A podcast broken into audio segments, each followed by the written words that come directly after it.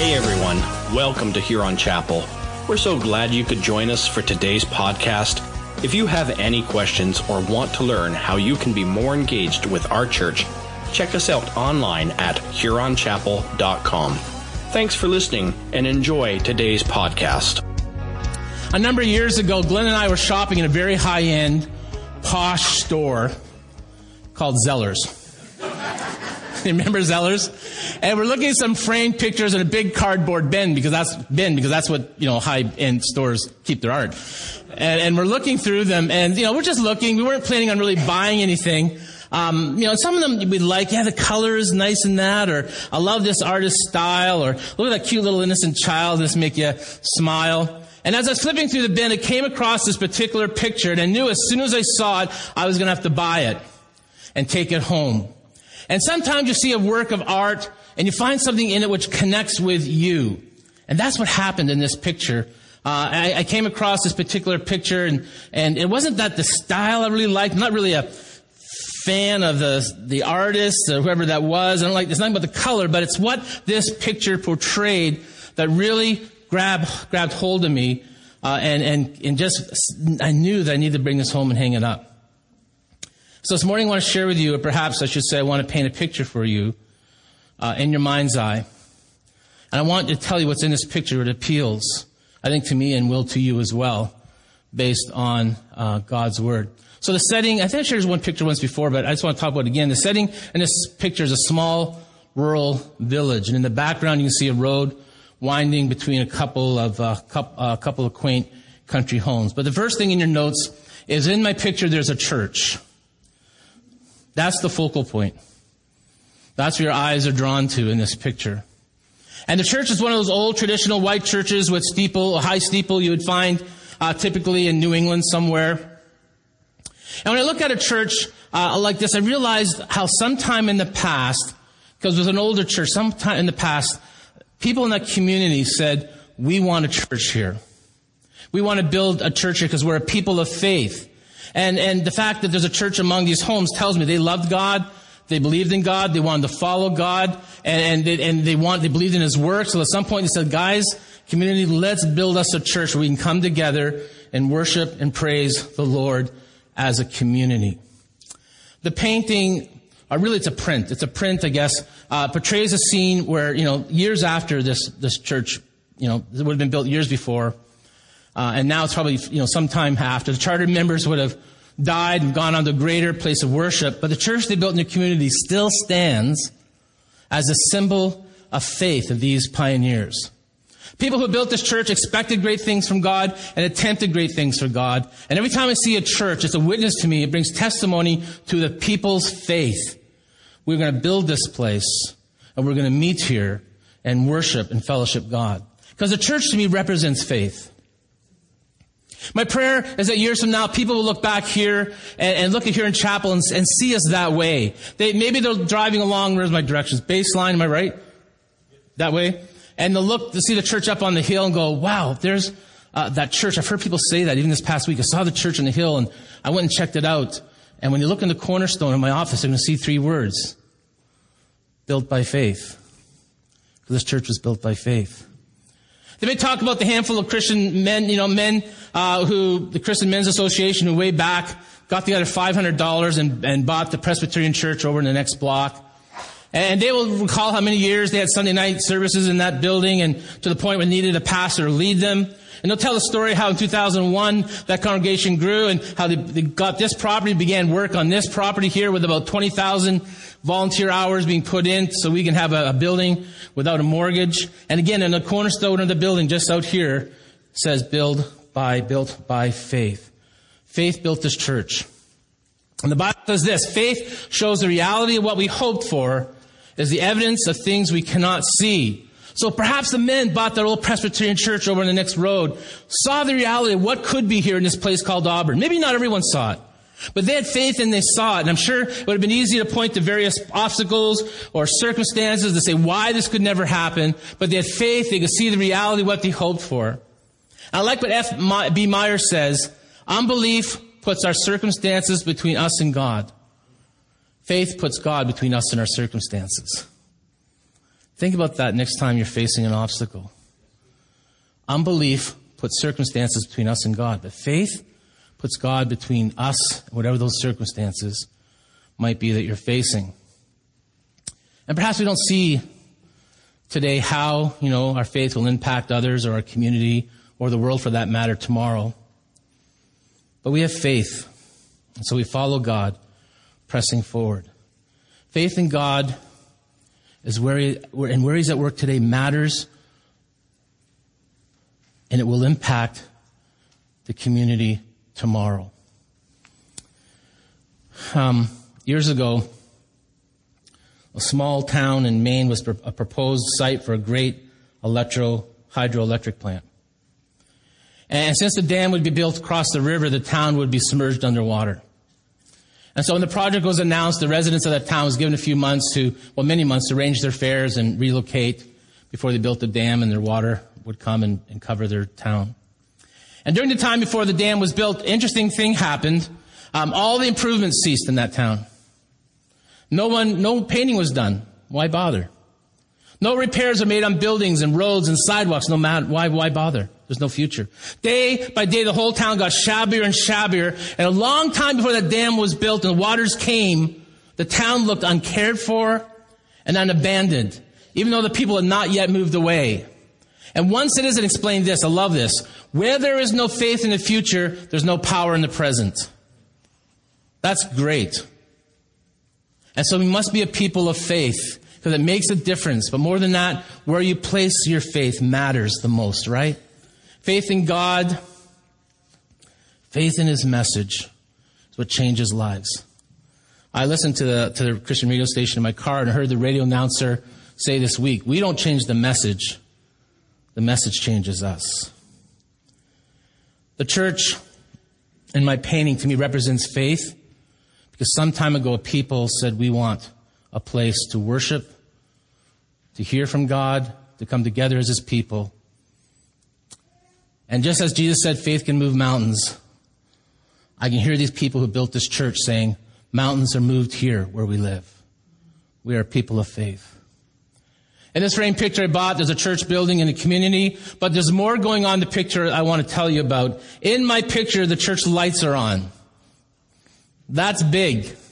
Because not only is a church building in the village as a result of people's faith years ago, there are lights on today which tells me there are people of faith still there. There's still hope in this place, still hope in this community. The church is open for business. There's a reason to hope in this place. People are still seeking God and God is at work in their lives. The church in her message represents hope. We have a church today because God knows we are not made to live the life of a Christian alone. We're not meant to follow God by ourselves. When we read about the early church in the Bible, we discover a people who nearly did everything in community. We read this in Acts 20. You know this verse. All the believers, this is the early church, devoted themselves to the apostles' teaching and to fellowship and to sharing of meals, including the Lord's Supper and to prayer. A deep sense of awe came over all of them. Isn't that great? And the apostles performed many miracles, miraculous signs and wonders. And all the believers met together in one place and shared everything they had. Church wasn't just something they did once a week. They shared life together. They taught one another. They encouraged one another. They, they met each other's needs. Last Sunday uh, was a good Sunday for the people called Huron Chapel. We, we got to witness how God is at work and giving hope to those among us as they're baptized. So if you weren't able to get down to the, um, uh, river, I just have a minute and 32 second video just showing you those who are baptized, just celebrating what God has done in their life. So just watch this and celebrate and enjoy what God's doing.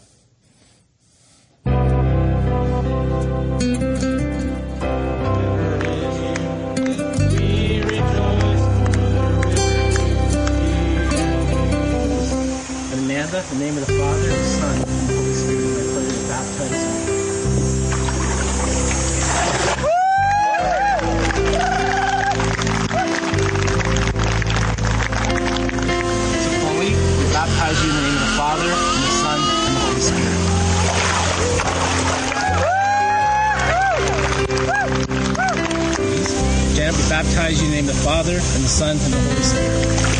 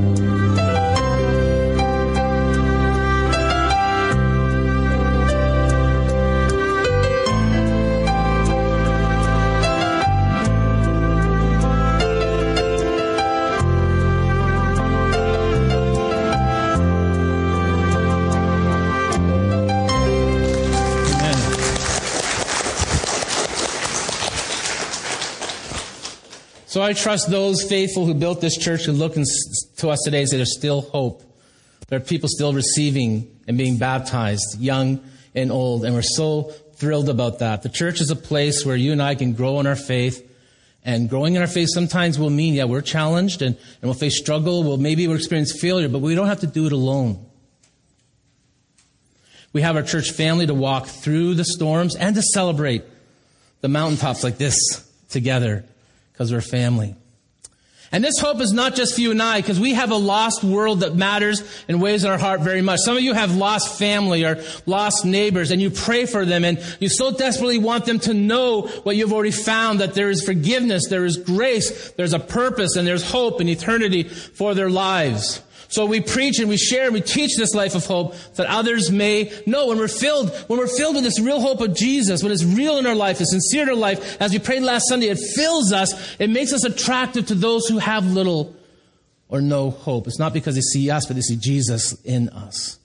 And pride may keep from those loved ones, those lost one, loved ones from telling you this, but honestly, they would tell you that, that, that they don't feel like they have a lot of purpose. They wonder what's the purpose of life um, for their existence. They're searching for hope. They're wanting hope, and they're not finding it in the stuff they're trying and the people they're investing in, because all those things will fail. I love the story about Charles Young. It's told by a, a young student who um, took a photography class in, in the University of Cincinnati, and he became acquainted with Charles Young, a lost man who was also a student. And Charles was training for the 1968 Olympics as a high diver. And this young Christian man says, Charles was very patient with me so that I'd speak to him for hours about Jesus Christ and how he saved me. And Charles was not raised in a Christian home or attended any kind of church. So all he said, all I told him was fascinating to him. He even began to ask questions about forgiveness of sins. He felt he knew he needed forgiveness. And finally the day came, this, this fellow says, I put the question to him. I asked Charles, did, did he realize his need now of a redeemer? Was he ready to trust Christ as his own savior? And he said, I saw the countenance of Charles fall and and there's so much guilt in his face for what he'd done. And he said, No, not yet. The days that followed, he was quiet. He said, Often I tell Charles was avoiding me. And I got a phone call from Charles one day. He wanted to know where in the New Testament he could find some of the scriptures I talked about forgiveness of sin. And so I gave them to him. And but I didn't know where he was or didn't know how to help him. I asked if I could talk to him. He said, No, that's okay. Uh, and so he hung up. But he said, I could tell he was greatly troubled. Because he was training for the Olympics, Charles had special privileges in the university pool facilities. And sometime that night, between 10:30 and 11, he decided to go practice a few dives. And it was a clear night in October. The moon was big and bright. The university pool was housed under these glass panes, the ceiling glass panes. And the moon shone so bright across the top of the wall in the pool area. Charles climbed to the highest platform to take his first dive. And at that moment, standing on the highest platform, ready to take this dive, God just met him. The Spirit of God began to convict him of his sin. And all the scripture he had read and all the occasions that I'd witnessed to him about suddenly came to him on that high dive platform and it flooded his mind. And he said he stood backwards to make his dive and he spread his arms out to gather his balance and he looked up to the wall and he could see that his own shadow had caused a cross to form in the moonlight. And it was that moment he could not bear the burden any longer. His heart broke. He sat down on the platform and asked God to forgive him and save him. He trusted Jesus Christ 20 some feet up on a diving platform. Suddenly the lights in the pool came on. The attendant was coming in to check the pool. And as Charles looked down from his platform, he saw an empty pool that had been drained for repairs. He almost plummeted to his death. But the cross had stopped him from disaster. And there's a church in my painting, but more than that, the lights are on. It is operating. It is active. It's preaching the cross. It's open for all who need the real hope of Jesus Christ in their lives. People like Charles Young. People like the ones who you pray for that are lost. Let's never give up that hope that we have. Uh, Ernest read for us, Pastor Ernest read for us in Psalm 33 today. No king is saved by the size of his army. You feel pretty confident he had an army, big army. But no warrior escapes by his great strength. A horse, you can fill a horse with any other substitute. A horse is a vain hope for deliverance. Despite all its great strength, it cannot save. But the eyes of the Lord are on those who fear or revere him, on those whose hope is in his unfailing love to deliver them from death and keep them alive in phantom, dry times. We wait in hope for the Lord. He is our help and shield. In him our hearts rejoice, for we trust in his holy name. Can you cry that psalm out as if you had wrote that today?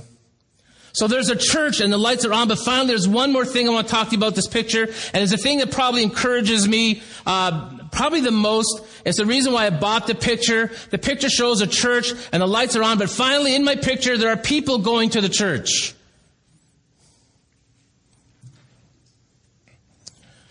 So perhaps this is a good time to show you the actual picture. It won't wow you. It's not like saying, wow, that's just a great art piece. But I hope you see within the picture what that, what, why I have this warm feeling. So I'm going to show you the picture. Here it is.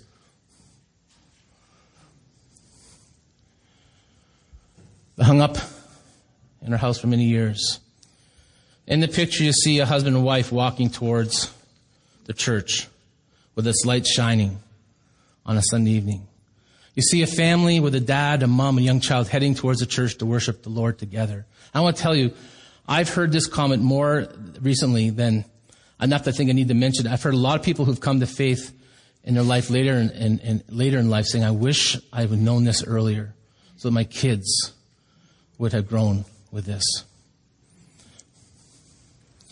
In my picture, there would seem to be a grandfather, his grandson at the bottom of the stairs, the church stairs, ready to go up and ascend through the open door.